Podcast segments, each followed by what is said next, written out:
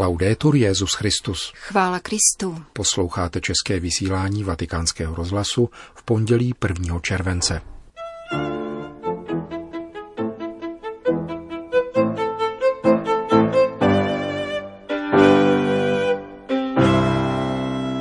Dnešní konzistoř určila datum kanonizace pěti blahoslavených. Apoštolská penitenciárie vydala dokument o neporušitelnosti svátostného spovědního tajemství.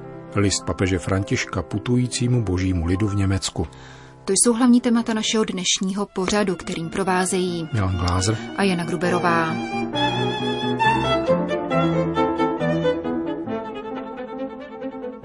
Zprávy vatikánského rozhlasu. Vatikán. Dnes dopoledne se za předsednictví svatého otce konala v Klementinském sále Apoštolského paláce řádná konzistoř, svolaná ke hlasování o několika kauzách svatořečení.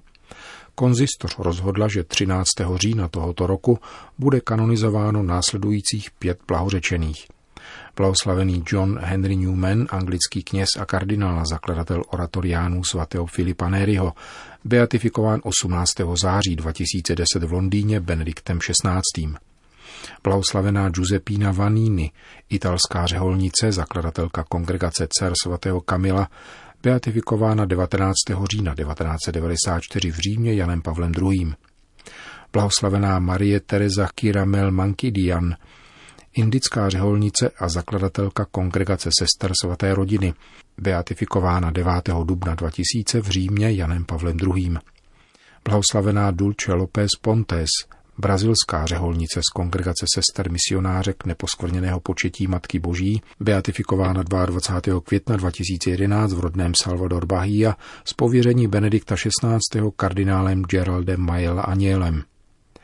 A blahoslavená Marguerite Bais, františkánská terciářka ze Švýcarska, beatifikována 29. října roku 1995 v Římě Janem Pavlem II. Vatikán. Apoštolská penitenciária vydala notu o významu vnitřního oboru svědomí, forum internum a svátostného spovědního tajemství.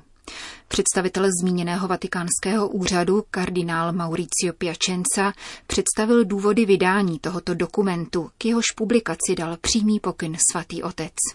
V nynější silně medializované společnosti, uvádí kardinál Piacenza, totiž technologickému rozvoji a užívání komunikačních prostředků neodpovídá podobné úsilí o hledání pravdy. Nýbrž spíše patologická tendence nechat kolovat zprávy, jež jsou bez ohledu na jejich pravdivost či nepravdivost podle různých zájmů zveličovány nebo minimalizovány. Všechno se dnes vystavuje, všechno se musí dávat na známost. Poněvadž je veřejné mínění považováno za poslední instanci, jsou příliš často zveřejňovány informace všeho druhu, týkající se také soukromé a důvěrné sféry, což nevyhnutelně vede, nebo více či méně podporuje ledabilé úsudky, neoprávněně a neodčinitelně poškozující dobrou pověst druhých.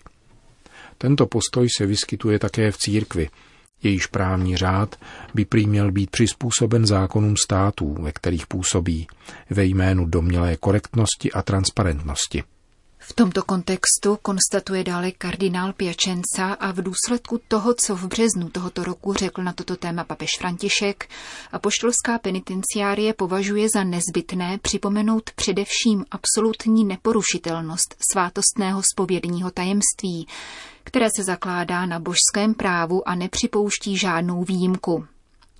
Spovědník konající in persona Christi Capitis se dozvídá o hříších kajícníka ne jako člověk, ale jako Bůh, jak to vyjádřil svatý Tomáš Akvinský.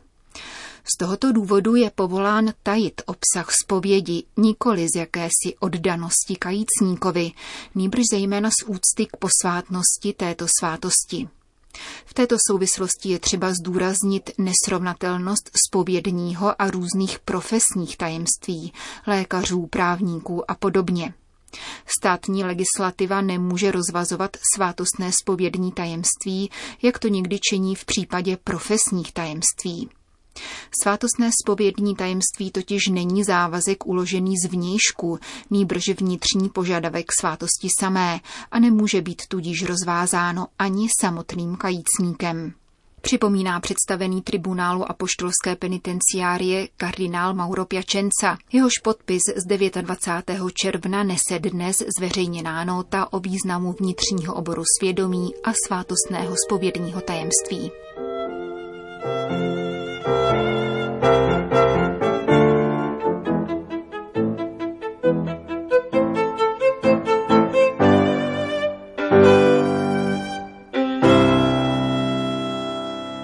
Papež František zaslal list putujícímu božímu lidu v Německu. S jeho obsahem vás budeme postupně seznamovat. Papež František píše. Pohlížím s vděčností na hustou síť církevních společenství, farností a jejich filiálek, škol a vysokých škol, nemocnic a jiných sociálních zařízení, které vznikly v průběhu dějin a vydávají svědectví o živé víře, která je po mnohá pokolení udržovala, pečovala o ně a oživovala je. Tato víra procházela dobou poznamenanou utrpením, konfrontacemi a zármutkem, avšak zároveň se vyznačovala stálostí a živostí. Ještě dnes se prokazuje v mnoha životních svědectvích a dílech lásky k bližnímu, vydávajících bohaté plody. Katolická společenství v Německu jsou ve své rozrůzněnosti a pluralitě celosvětově uznávána za jejich vědomí spoluzodpovědnosti a velkorysost, s nimiž podala pomocnou ruku, doprovázela evangelizační procesy ve znevýhodněných oblastech, kterým se nedostává určitých možností. Tato velkodušnost se v novějších dějinách neprojevovala pouze formou ekonomické a materiální pomoci, níbrž také tím, že v průběhu let německá církev sdílela četná charizmata a vysílala svůj personál, kněze, řeholnice, řeholníky i lajky, kteří zcela věrně a neúnavně konali svou službu a poslání, a to kdy za velmi obtížných podmínek.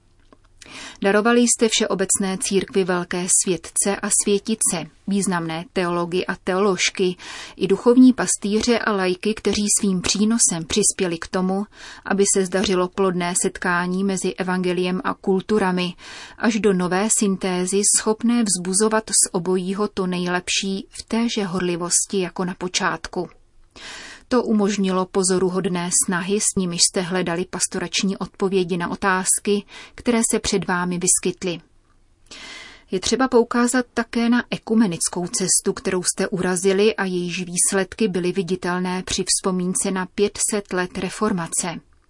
Tato cesta podněcuje k dalším modlitebním iniciativám, kulturní výměně a skutkům lásky vůči bližnímu, které nás uschopňují k překonání předsudků a zacelení minulých ran, abychom mohli lépe slavit a dosvědčovat radost z Evangelia. Dnes ale společně s vámi bolestně zjišťují, píše papež František putujícímu božímu lidu v Německu, že postupuje eroze a úpadek víry se vším, co to obnáší nejenom na duchovní, ale též společenské a kulturní rovině.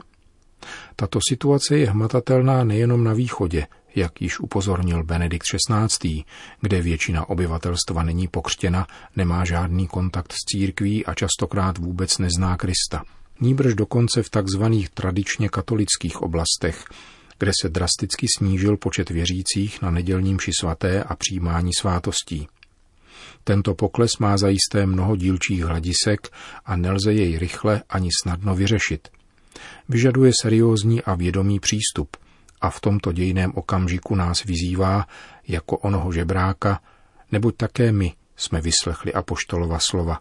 Stříbro ani zlato nemám, ale co mám, to ti dám ve jménu Ježíše Nazareckého vstaň a choď. Vaši biskupové při nakládání s touto situací navrhli synodální cestu. Co tato cesta konkrétně znamená a jak se vyvíjí, bude muset být ještě hlouběji bráno na zřetel. Ze své strany jsem své úvahy k tématu synodality předložil u příležitosti oslav 50. výročí biskupské synody. V jádru se jedná o synodos, společnou cestu pod vedením Ducha Svatého – to však znamená, že se společně vydáváme na cestu s celou církví, ve světle Ducha Svatého, pod jeho vedením a za jeho povzbuzování, abychom se učili naslouchání a rozpoznávali ustavičně nové horizonty, jimiž nás obdarovává. Synodalita předpokládá působení Ducha Svatého a potřebuje ho. U příležitosti posledního plenárního zasedání italských biskupů pokračuje papež František v listě německým věřícím, jsem opětovně připomenul tuto skutečnost, která má v životě církve ústřední postavení, tím, že jsem podal dvojí perspektivu, kterou sleduje. Synodalita z dola nahoru, to znamená povinnost pečovat o existenci a řádný chod diecéze, rad, farností a zapojení lajků – to vše počínaje diecézí. Nelze tedy pořádat velkou synodu, aniž bychom brali v úvahu základy. Poté přichází synodalita od zhora dolů, která umožňuje, abychom specifickým a zvláštním způsobem prožívali kolegiální rozměr biskupské služby a bytí církví.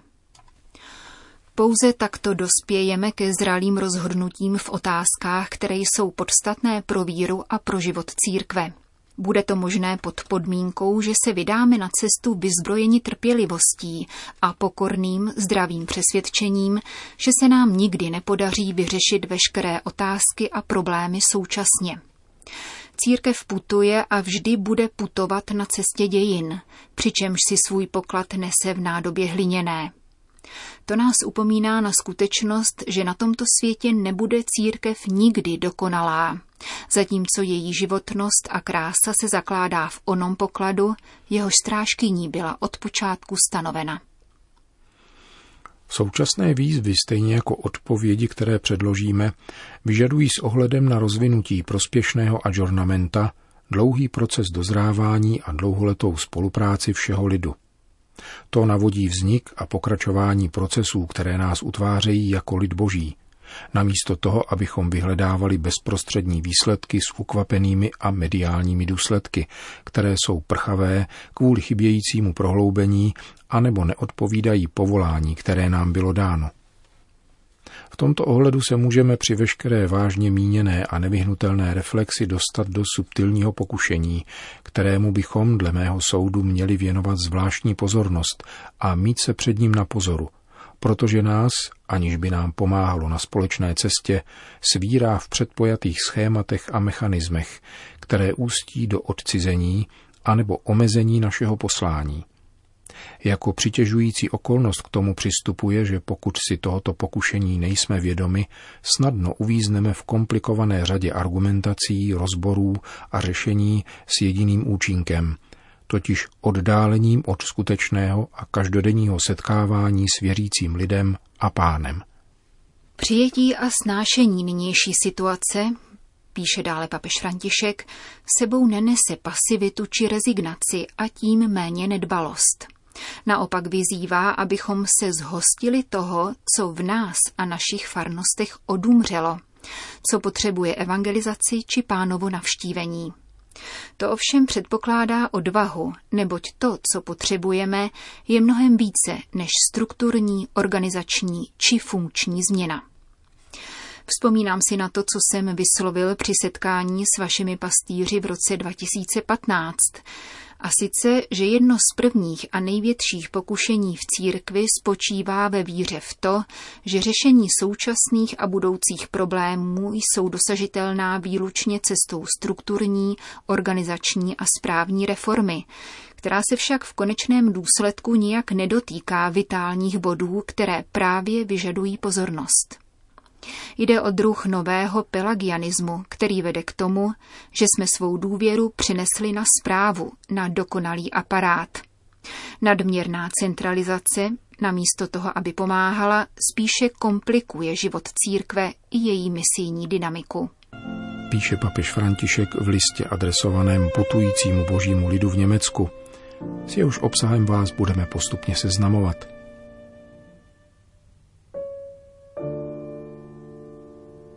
Končíme české vysílání vatikánského rozhlasu. Chvála Kristu. Laudetur Jezus Christus.